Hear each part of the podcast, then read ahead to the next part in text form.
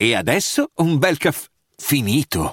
Perché rischiare di rimanere senza caffè quando puoi abbonarti a Caffè Borbone? Prezzi vantaggiosi, costi di spedizione inclusi, tante possibilità di personalizzazione e l'abbonamento lo sospendi quando vuoi. Decidi tu la frequenza, la qualità, scegli tra le cialde e capsule compatibili e crea il tuo mix di gusti e miscele.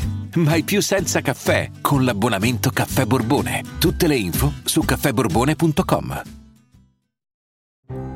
Se andate in Giappone, potreste notare l'immagine di una bambina sui pacchetti di caramelle.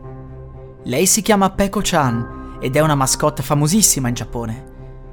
L'azienda che la utilizza si chiama Fujiya e apparentemente sembra un'innocua bambina.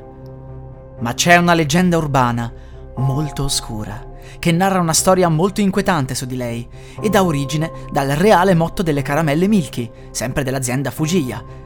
Milky tastes like mama, ovvero le Milky hanno il sapore di mamma. L'immagine della bambina la ritrae sorridente intenta a leccarsi le labbra. Si dice che questo messaggio immaginario sia ispirato ad una reale bambina che viveva tanto tempo fa assieme alla madre durante la seconda guerra mondiale. Si chiamava Peco e aveva sei anni.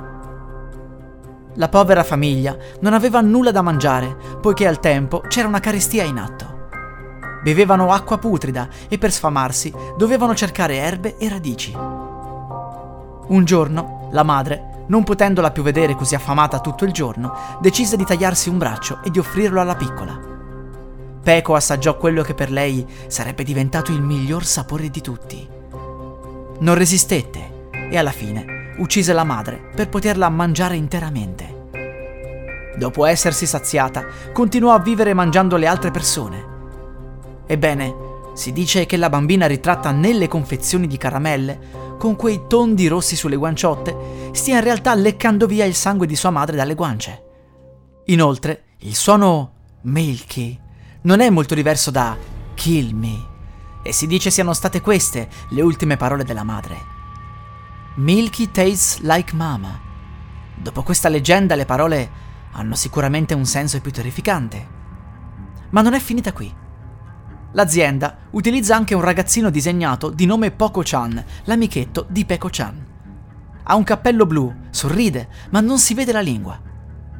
Si dice che Peko, dopo aver divorato la madre, decise di divorare il cervello del suo amichetto, che in preda a terribili dolori, si morse la lingua e la ingoiò. Poco-chan ha un cappello blu proprio per nascondere l'enorme buco sulla testa e non ha la lingua, perché se l'è mangiata. Che dire? Chissà se queste caramelle sono deliziose. Io non le ho mai assaggiate. E voi?